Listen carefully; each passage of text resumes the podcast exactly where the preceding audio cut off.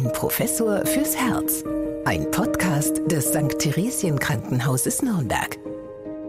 Ein herzliches Hallo aus dem Funkhaus Nürnberg zu einer neuen Ausgabe unseres Podcasts Ein Professor fürs Herz mit Professor Dieter Ropers, Chefarzt der Medizinischen Klinik für Kardiologie und internistische Intensivmedizin am St. Theresien Krankenhaus Nürnberg und Anja Müller. Ja, lieber Dieter, heute möchte ich dich einladen, mit mir abzuheben in den Weltraum, unendliche Weiten. Wir schreiben das Jahr 2200. Du weißt, auf was ich hinaus will? Ja, das hört sich sehr nach ähm, Raumschiff Enterprise an. Ja, ja richtig, Star Trek, ja. ganz genau. Aber bis ins Jahr 2200 müssen wir gar nicht vorausdenken, denn die amerikanische NASA und auch die europäische ESA haben für die kommenden Jahre mehrere spannende Projekte und Missionen geplant. Astronauten und Astronautinnen kehren wieder zum Mond zurück und sollen auch in diesem Jahrhundert noch in Richtung Mars fliegen. Und auch die private Raumfahrt ist auf dem Vormarsch und die internationale Raumstation ISS ist fast auf den Tag genau heute 25 Jahre in Betrieb. Und da haben wir uns gedacht, machen wir doch mal was über Herz und Weltraum. Also welchen gesundheitlichen Herausforderungen sind Astronautinnen und Astronauten bei Raumflügen ausgesetzt. Das sah ja früher bei Raumschiff Enterprise immer ganz einfach aus. Die sind einfach in ihr Raumschiff gestiegen und Schwerkraft, äh, Gravitationskräfte, irgendwelche Alterungsprozesse interessierten die ja eigentlich anscheinend gar nicht. Aber welche körperlichen Veränderungen erleben denn Astronauten und Astronautinnen während eines Raumflugs und wie wirken sich denn diese auf ihre Gesundheit eigentlich aus? Ich meine, letztlich muss man sagen, der äh, Weltraum, unendliche Weiden und so weiter, ist jetzt kein sehr lebendes freundliches Umfeld. Also wir haben ja da ähm, neben der Schwerelosigkeit, ja, das ja ein großes Thema ist, auch äh, aus medizinischer Sicht, wie wir es nachher auch besprechen wollen, ja auch das Problem der Strahlung.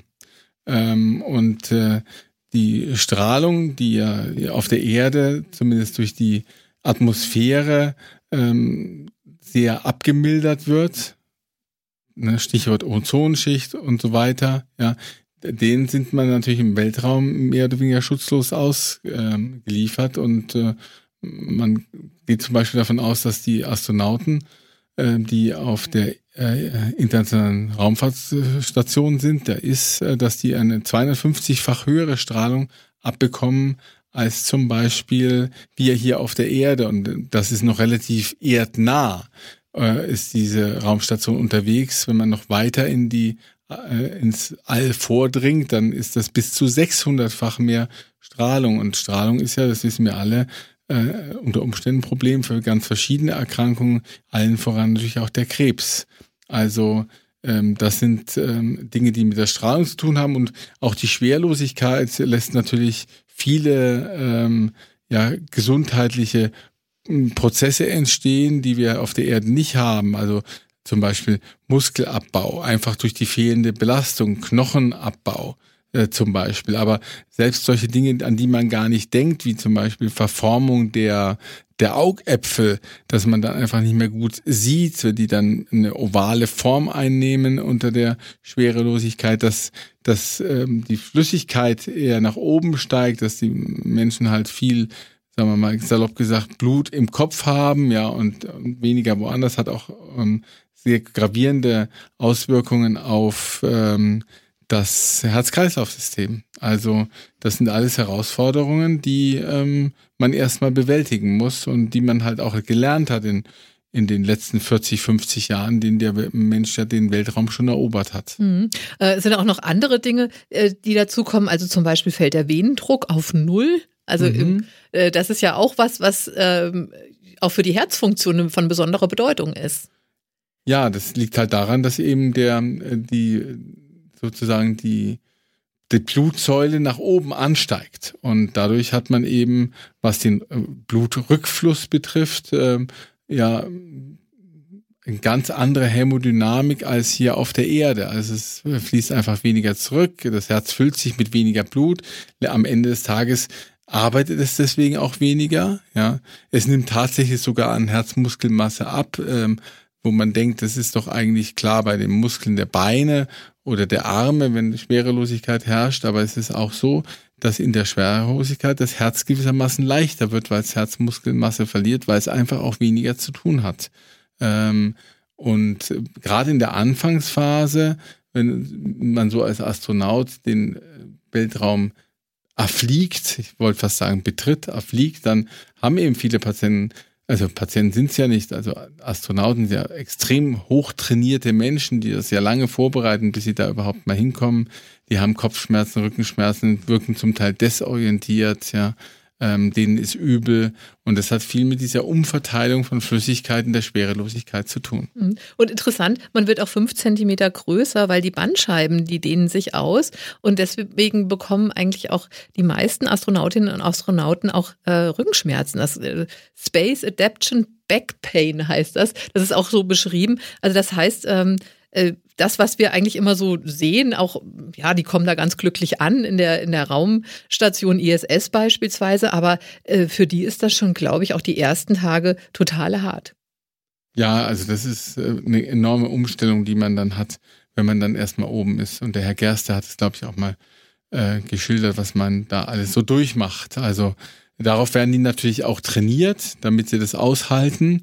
Ähm, wie gesagt, das Trainingsprogramm für so ein Asmolauten, Kosmolauten oder was sagen eigentlich die Chinesen zu ihren Raumfahrern? Das weiß ich gar nicht. Also, da gibt es, glaube ich, auch irgendwie einen speziellen ah, okay. äh, Namen für. Ähm, aber äh, das ist enorm, damit man das einigermaßen abpuffert. Aber wie gesagt, das ist, äh, man sieht es denen ja auch an. Also wenn die dann gerade angekommen sind, dann schwillt das, das äh, Gesicht richtig an. Ähm, da sagt man auch Puffy Face dazu, ja, weil eben Flüssigkeit sich dann im Gesicht ansammelt, weil es eben nach oben steigt, äh, letztlich aufgrund der fehlenden Schwerkraft. Also das ist schon ein interessantes Phänomen und gerade in der Anfangsphase müssen die sich enorm umstellen auf diese Prozesse, äh, damit sie dann überhaupt funktionieren können. Die müssen ja da auch arbeiten, die müssen dort Versuche machen, äh, Weltraumspaziergänge, äh, irgendwelche Scheiden ähm, renovieren. Das wissen wir alles, das verfolgen wir manchmal auch hautnah. Und auch gerade so so Protagonisten wie der Herr Gerst, die haben ja das Leben auf so einer mm, ja, Raumstation äh, sehr prominent auch nach außen getragen. Was ich übrigens sehr spannend finde, immer wenn er so seine Berichte hatte über das, wie man da äh, ja zum Beispiel duscht, wie man trainiert, wie man auf die Toilette geht. Das sind ja Dinge, die einen tatsächlich beschäftigen, wenn man äh, sich überlegt, wie ist das eigentlich im All? Und äh, da hat er Herr Gerst für sehr viel Offenheit mhm. gesorgt. Ja, und ähm, ich fand es auch immer schön, ihn zu sehen. Er hat äh, ja viel Sport dort oben auch gemacht. Ja, muss da. Denn das ist, äh, glaube ich, auch so ein integraler Bestandteil ähm, äh, der Raumstation oder beziehungsweise der, der, des täglichen Alltags dort, weil du hast es ja gesagt, die Muskeln nehmen dann ab in der Schwerelosigkeit und auch das Herz wird kleiner. Das heißt, die Astronautinnen und Astronauten trainieren rund äh, zwei Stunden pro Tag, eine Kombination von Kraft- und Ausdauersport, um dem entgegenzuwirken. Genau, dass ja die Muskelkraft erhalten, dass sie auch äh, eben, dass das Herz ein bisschen was zu tun hat ähm, und die, äh, die Regulierung des Blutdruckes, wenn man nichts tut, ja, die ist eben da auch sehr eingeschränkt. Also dann hat man immer den gleichen Blutdruck, nicht so wie hier bei uns, dass es mal höher wird, wenn Bedarf mehr ist, ja, und mal weniger ist. Oder auch, dass die Reaktion auf verschiedene Körperpositionen, wenn ich also ähm, aus dem Liegen aufstehe oder aus dem Sitzen aufstehe, da muss das ja entsprechend reguliert werden. Durch den Venendruck wird eben verhindert, dass es uns schwindlig wird oder dass wir gar kollabieren. Und das verlernt man in der Schwerelosigkeit sehr schnell. Das ist übrigens auch der Grund, warum äh, die Astronauten, wenn sie länger im All waren, dann, das sehen wir ja auch auf den Fernsehbildern ganz oft, dass sie dann eben in irgendwelchen Rollstühlen oder Sitzstühlen aus ihren Kapseln herausgehoben werden, weil sie eben diese ähm, Kreislaufregulationsmechanismen nicht mehr haben oder halt über viele Monate nicht mehr hatten. Ähm, interessant ist übrigens auch, wenn die, wenn die Sport treiben, ja, dann steigt die ähm, Körpertemperatur an. Ähm, und zwar auf bis zu 40 Grad. Das Weltraumfieber mhm. nennt man das, mhm. ja, weil es scheinbar so ist, dass man im Weltraum Hitze weniger gut abgeben kann. Mhm. Also ähm, So, wenn wir hier ins Studio gehen oder halt äh, aufs Laufband, dann schwitzt man sehr schnell. Das scheint da nicht der Fall zu sein. Auch ein ganz interessantes Phänomen. Wobei ich mal ähm, äh, bei einer Ausstellung ähm, in der ESA gesehen habe, dass die äh, auch so dicke Socken dann tragen auf der Raumstation. Vielleicht haben die dann doch ab und zu auch mal kalte Füße. Also äh, man weiß es nicht. Auf jeden Fall, das fand ich ganz interessant, äh, das da mal zu sehen. Im Deutschen Zentrum für Luft- und Raumfahrt in Köln gibt es ein eigenes Institut für Luft- und Raumfahrtmedizin. Und äh, du hast es ja gesagt, das sind ja äh, viele Veränderungen, auf die man sich eben vorbereiten muss. Und da gibt's auch so ein spezielles Forschungslabor, das, das ENVI-Hub. Und da äh, simuliert man Bedingungen, wie zum Beispiel für einen mehrmonatigen oder sogar mehrjährigen Raumflug. Und da macht man sogenannte Bettruhestudien mit Freiwilligen. Also die bekommen da, wenn ich das jetzt richtig gelesen habe, 250 Euro am Tag und dann dürfen die sich tatsächlich für 30 oder 60 Tage komplett ins Bett legen und dürfen auch nicht wieder aufstehen. Das hört sich erstmal ganz toll an irgendwo so, aber ja, äh, wenn man jetzt näher hinschaut, das ist schon ganz schön ambitioniert, würde ich mal sagen, beziehungsweise da brauchst du schon Leute, die äh, Nerven wie Drahtseile haben wahrscheinlich, denn was machen die da genau? Ja, die, da wird halt die Effekte der Schwerelosigkeit auf das Herz-Kreislauf-System und auf die Muskeln und auf die Knochen simuliert. Äh, die dürfen nicht aufstehen, auf keinen Fall. Die müssen wohl immer mindestens äh, mit einer Schulter äh, diese, diese Liege, dieses Bett berühren. Ja, geduscht wird halt auf einer Duschliege und wenn man auf die Toilette muss, dann bedient man sich halt der ähm, Umstände, die man im Krankenhaus auch hat. Sie sind dann also auf einer Bettpfanne oder so. Also das muss man schon wollen. Und 30 oder 60 Tage im Bett liegen, das wäre ist, äh, ist ja die Hölle, ja. Also das. Und man liegt auch ein bisschen den Kopf unter. Ja, genau. 6 Grad äh, Körper, äh, Kopfperson, äh, Position unten. Also das ist ja auch nicht jedermanns Sache. Ähm, also ich kann da nur diejenigen bewundern, die sich das zumuten. Also ich würde da ehrlicherweise nicht mitmachen. Ich aber, würde aber gern mal ins All fliegen. Ja, okay, aber gut, dann, müsstest du natürlich auch dich äh, dementsprechend vorbereiten. Aber tatsächlich ist es so, ähm, diese Studien dienen ja auch, dienen der Raumfahrt, das ist klar, aber sie dienen auch dazu, äh, auch unsere normalen medizinischen Probleme äh, mit zu behandeln. Also zum Beispiel kommt es ja auch in der Altersmedizin vor, dass Leute sehr lange äh, bettlägerig sind und Erkenntnisse aus diesen Bettruhestudien werden dann zum Beispiel auch für diese Altersmedizin äh, genutzt. Also äh, beispielsweise, dass es inzwischen klar ist, dass man auch, wenn man im Bett liegt, trotzdem äh, sich bewegen muss. Genau, also oder, oder auch wie man jemanden passiv bewegt, ja, damit halt die Muskeln nicht zu sehr, ähm, zu sehr atrophieren. Das ist ja in der Altersmedizin auch wichtig, wenn sich der Betreffende oder die Betreffende nicht mehr richtig gut bewegen kann, dann sind ja auch diese passiven Beübungen wichtig und da kann man natürlich aus dieser ähm, ja, Liegeforschung, letztlich aus der Weltraumforschung durchaus Dinge ableiten, was eben ähm, Muskelaufbau, Krafttraining, äh, vielleicht auch im Umfeld von Reha-Medizin äh, ausmachen könnte. Also da gibt es bestimmt Kenntnisse äh, aus der Weltraummedizin, äh, die dort einfließen und die man dort halt auch beim klassischen Patienten auf der Erde anwendet. Mhm. Und äh, es gibt ja auch äh, zum Beispiel ähm, auch Studien, die be beschäftigen sich mit dem Gleichgewichtssinn der Astronauten. Der ist nämlich auch eingeschränkt oder das Kurzzeitgedächtnis funktioniert auch nicht mehr so gut. Aber das ist eben auch was wie so bei einem älteren Menschen. Und NASA hat auch schon ältere Raumfahrer ins All geschickt, um äh, weitere Erkenntnisse für die Altersmedizin zu gewinnen. Ja, genau. Man hat dann der älteste oder einer der ältesten war sicher der John Glenn. Das war ja mithin der erste, der äh, noch in der Mercury-Kapsel um die Erde gesaust ist, ich glaube in 60 Jahren. Und den hat man dann mit 77 nochmal auf die Mission geschickt und hat da halt alle möglichen Studien äh, mit ihm durchgeführt, um eben Effekte äh, des Weltraums auch auf äh, äh, Ältere zu untersuchen. Ähm, auch vielleicht sogar unter der Idee, dass äh, Ältere vielleicht nicht so vulnerabel reagieren, also nicht so sensibel sind auf die Umstände im Weltraum, die das vielleicht eine höhere Toleranz haben und vielleicht mit der Idee, dass man sagt, ja, äh, dann schicken wir in Zukunft eben mehr die etwas Älteren zum Mars, ja. Ähm, deswegen hat man diese Untersuchung mit dem Herrn Glenn gemacht. Und das war damals nicht unumstritten, dass jemand in seinem Alter nochmal so eine ähm, Reise auf sich nimmt, aber ich, ich glaube, die die, äh, erstens hat er es sehr gut überstanden und zweitens waren die Erkenntnisse daraus auch für die Altersmedizin bestimmt äh, welche, die man in der, in der Praxis nutzen konnte. Also der älteste Mensch im All ist ja tatsächlich William Shatner, der äh, damalige äh, Darsteller von Captain Kirk in Star Trek, äh, der ja mit einer privaten Mission nochmal nach oben geflogen ist, weit über 90. Also, es hatte sich sozusagen ein Kreis geschlossen. Ähm, das finde ich auch ganz interessant. Ähm, aber kommen wir nochmal äh, zurück. Der war aber nur kurz dort. Der oben. war nur ganz das kurz, okay. genau. Und ich glaube, es war auch gar nicht so toll, wie er nachher gesagt hat. Äh, also vielleicht hätte er sich das auch lieber erspart.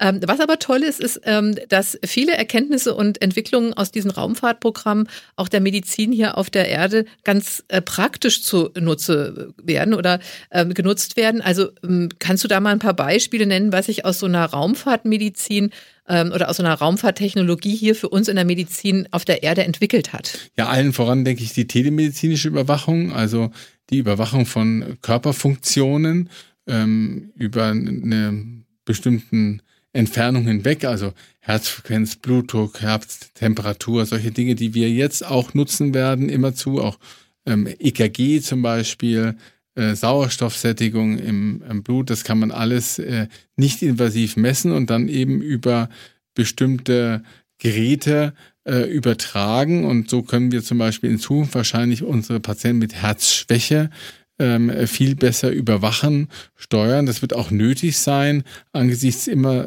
weniger vorhandener Ressourcen, dass wir eben solche modernen Verfahren der äh, medizinischen Überwachung nutzen. Also Telemedizin ist sicherlich ein ganz großes Thema, denn natürlich wurden und werden die Astronauten, die ähm, äh, dort im All unterwegs sind, ganz, ganz akribisch genau überwacht. Nicht nur, weil man um deren Gesundheit besorgt ist, sondern um daraus auch wissenschaftliche ähm, Daten abzuleiten.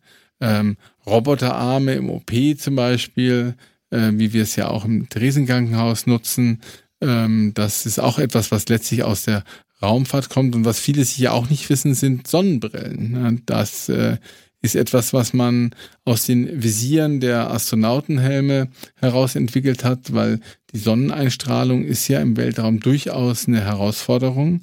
Und wir haben es ja schon so, dass die Erblindungsursache Nummer eins in der Zukunft wird wahrscheinlich die zystoide Makulopathie sein, also äh, da, da, wo die Stelle des äh, schärfsten Sehens äh, in, in Mitleidenschaft gezogen ist. Und das ist maßgeblich durch die vermehrte Sonneneinstrahlung. Und dafür gibt es eben die Sonnenbrillen. Das ist auch etwas, was sozusagen eine Rolle spielt. Ja. Ähm, andere Formen der Körpersensoren, wenn es zum Beispiel um, um, besondere Patienten wie Frühgeborene geht, ja, ähm, temperaturregulierende Kleidung ist sicher auch ein wichtiger Aspekt äh, in der heutigen Zeit. Infrarotthermometer, Pulsoximetrie, also die Sauerstoffsättigung im Blut messen, ohne dass man Blutproben abnehmen muss. Also und natürlich auch die Verkleinerung von diagnostischen ähm, Geräten wie zum Beispiel Ultraschall. Das ist heute so, dass sie Ultraschallgeräte zur Verfügung haben, die gewissermaßen so groß sind wie ihr Handy. Und damit haben sie es immer mit am Mann und können natürlich überall die entsprechenden Untersuchungen machen. Also das ist auch etwas, was wir der äh, Raumfahrtmedizin äh, oder der Raumfahrt überhaupt zu verdanken haben. Mhm. Und das fehlende ärztliche Personal wird ja, also wir können ja nicht immer einen Arzt oder eine Ärztin mit auf die auf so einen Raumflug nehmen. Das wird dann zum Beispiel durch künstliche Intelligenz ersetzt. Da haben wir ja auch schon drüber gesprochen, was es da äh, für Möglichkeiten gibt. Äh, du hast es auch am Anfang gesagt, die Strahlung ist, eine, ist ein großes Thema im Weltall. Also Strahlung ist ja was Schädliches. Ähm, ähm, für uns Menschen und äh, auch bei einer Strahlentherapie beispielsweise. Aber da gibt es eben dann auch Rückschlüsse, wie schützt man sich vor der Strahlung im Weltraum und das kann man dann auch wieder nutzbar machen, zum Beispiel für unerwünschte Nebenwirkungen auf das Herz-Kreislauf-System bei einer Strahlentherapie. Also da gibt es viele Parallelen, das finde ich irgendwie ganz spannend einfach auch.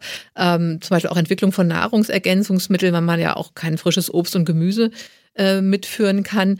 Ähm, da wird sicherlich in den nächsten Jahren noch mehr kommen, denn die Herausforderung wird ja sein, du hast es vorhin gesagt, jetzt ist es ja so, dass ähm, Astronautinnen und Astronauten, wenn sie auf der Erde wieder aufschlagen, sozusagen, dass sie dann ein großes Heer von Helfern haben, die ihnen dann aus der Raumkapsel raushelfen. Aber wenn sie dort irgendwo mal auf dem Mars landen, da ist ja niemand da. Das heißt, sie müssen selber in der Lage sein, in so einem körperlich guten Zustand, dass sie wieder selber aus der, aus der Raumkapsel rausgehen können und auch wieder selber zurück. Und das, denke ich, wird eine, eine große Herausforderung darstellen, von, von vielen anderen Herausforderungen mal abgesehen. Aber diese Gesundheit dann zu erhalten. Ähm, über einen langen Zeitraum, weil ich meine, ganz genau. So, jetzt ist es ja so, die meisten der Astronauten sind ja nur relativ kurz oben. Ne? Vielleicht sind es mal einen Monat oder auch mal ein halbes Jahr, aber viel länger sind die meisten ja nicht oben gewesen. Aber alleine die Reise zum Mars bleibt ja, dauert ja schon eineinhalb Jahre. Ja, hin und zurück sind es dann schon drei Jahre. Und äh, das muss man erstmal aushalten. Und unter den Bedingungen, die dort oben herrschen. Und dann ist man am Mars angekommen. Und auch da hat man natürlich mit, äh, mit einer geringeren Schwerkraft zu tun als auf der Erde. Ähm, und es gibt eben auch ähm, gute Untersuchungen, eigentlich gute Untersuchungen, äh, die auch zeigen, dass es ähm, relevantere Nebenwirkungen gibt als Muskelabbau, zum Beispiel Einflussnahme auf die Gedächtnisleistungen. Also es gab mal eine ganz interessante äh, Studie, da hat man einen äh, Astronauten äh, auf die Raumfahrtsonde geschickt, ähm, der dort tatsächlich elf Monate geblieben ist und der einen eineigen Zwilling hatte. Und der, ähm, der war auf der Erde geblieben. Und da hat man eben natürlich dann beide ähm, gut miteinander vergleichen können. Und so hat man zum Beispiel festgestellt, dass der Scott Kelly, so hieß dieser Astronaut, ähm, der eben im All war, ähm, nach äh, seiner, ähm, ja, sein Wiederkehr auf die Erde äh, zwar ähm, nach einer gewissen Zeit auch seine körperliche Leistungsfähigkeit vollständig zurückbekommen hat, was die Muskel betrifft, Knochenkraft und so weiter, dass aber Konzentrationsstörungen und Gedächtnisstörungen doch nachhaltig geblieben sind. Er war halt in seinen individuellen Tests äh, schlechter als äh, bevor er äh, dort aufgebrochen ist und auch im Vergleich mit seinem Bruder hat er dann schlechter abgeschnitten. Also das sind ja auch äh, Probleme, die man adressieren muss in Zukunft. Hm. Ja, und du hast Alexander Gerst schon angesprochen und er hat uns, wie gesagt, immer sehr schön teilhaben lassen ähm, an den an seinen Raumflügen und auch auf den äh, auf seinen Blick auf die Erde und er ähm, äh, sagt was sehr Schönes und das möchte ich gerne nochmal zum Schluss hier auch zitieren, dass sich nämlich auch die, die Sicht auf die Erde und was den Schutz unseres Planeten angeht, dass sich da ganz viel in ihm bewegt hat. Ähm, er sagt, mein Blickwinkel auf die Erde ist sehr verändert worden, dadurch, dass ich sie von oben gesehen habe. Ich habe die Erde plötzlich als Gesamtsystem gesehen, als Kugel abgeschlossen mit einer hauchdünnen Atmosphäre und die sieht unvorstellbar unvorstellbar zerbrechlich aus, als ob man sie mit einem Hauch wegpusten könnte. Und man sieht, wie wir Menschen da Schadstoffe reinpusten. Und gleichzeitig wirkt es so zerbrechlich und unsere Erde so einsam und klein als unser einziges Raumschiff, das wir Menschen haben, mit dem wir durch das schwarze Universum fliegen. Und ich finde, das, sehr, das sind sehr berührende Worte, weil wir so wenig dafür tun, dass unser alleiniges Raumschiff Erde ähm, das wir hier im All haben, also wirklich intakt bleibt. Muss man wahrscheinlich erst hochgeflogen sein, um diese ja, Einzigartigkeit des Planeten zu erkennen. Also das ist ja ein brandaktuelles Thema und wir kümmern uns einfach nicht um unser Raumschiff, ja, trotz aller Beteuerungen und äh, Bekenntnisse. Ähm, wir werden es jetzt nicht einmal schaffen, dass das 1,5 äh, Grad Klimaziel zu erreichen. Ich bin ziemlich sicher, dass wir das deutlich, deutlich äh, verfehlen, obwohl alle, ähm, glaube ich, darüber einstimmen, was für Auswirkungen das hat. Und wir das quasi jeden Tag sehen, äh, vor der Haustür oder wenigstens in den Nachrichten, ja, äh, ist das Bewusstsein ähm, hier tatsächlich noch sehr wenig ausgeprägt. Und äh, ich möchte eigentlich nicht äh, später mal ähm, befürchten müssen, dass meine Kinder und meine Kindeskinder ihre Koffer packen müssen, um dann halt äh, eineinhalb Jahre zum Mars zu fliegen und sich dort neu anzusiedeln, sondern ich würde mir wünschen, äh, dass wir alle auf einer dann wieder gesunden Erde ähm, ja in, in, in der entsprechenden Gesundheit miteinander gut leben, ohne ähm, Kriege und so weiter. Aber jetzt bin ich, glaube ich, fast schon in einer gewissen Weihnachtsstimmung angekommen, ja. Ja, oder mit äh, einem Blick in die Zukunft, denn wir sind ja, ja jetzt am Ende des Jahres 2023 und ja, da äh, kann man sich immer nur alles selber äh, alles oder gegenseitig alles Gute äh, für die Zukunft wünschen. Ähm, sicherlich wird es nicht so lange dauern bis ins Jahr 2200, bis jetzt hier ein bemannter Raumflug jetzt auch mal zum Mars geht. Da sind ja die NASA und die ESA sehr dran. Ähm, wir werden es verfolgen, ähm, vielleicht. Aus äh, einiger Entfernung. Aus einiger Entfernung, genau. Ähm, was aber sicher ist, das war heute unsere 100. äh, Podcast-Folge. Vor drei Jahren sind wir gestartet. Also ich danke dir, Dieter, für diese ähm, schönen äh, drei Jahre, wo wir uns wirklich sehr äh, intensiv über die Herzgesundheit, aber auch viel über viele andere äh, Themen ausgetauscht haben. Wer hätte das gedacht? Wer hätte das gedacht? Am Anfang genau, aber so ist es eben auch wie in der Raumfahrt. Man muss dranbleiben. Ähm, und äh, deswegen gebe ich dir heute noch den Gruß meines Lieblingsaußerirdischen, Mr. Spock, mit auf den Weg. Lebe lange und in Frieden. Dann kann ich den Gruß an unsere Hörer gleich weitergeben. Alles Gute, ja, eine schöne Weihnachtszeit. Bleiben Sie gesund und bis bald. Bis dann. Ein Professor fürs Herz. Ein Podcast des St. Theresien Krankenhauses Nürnberg.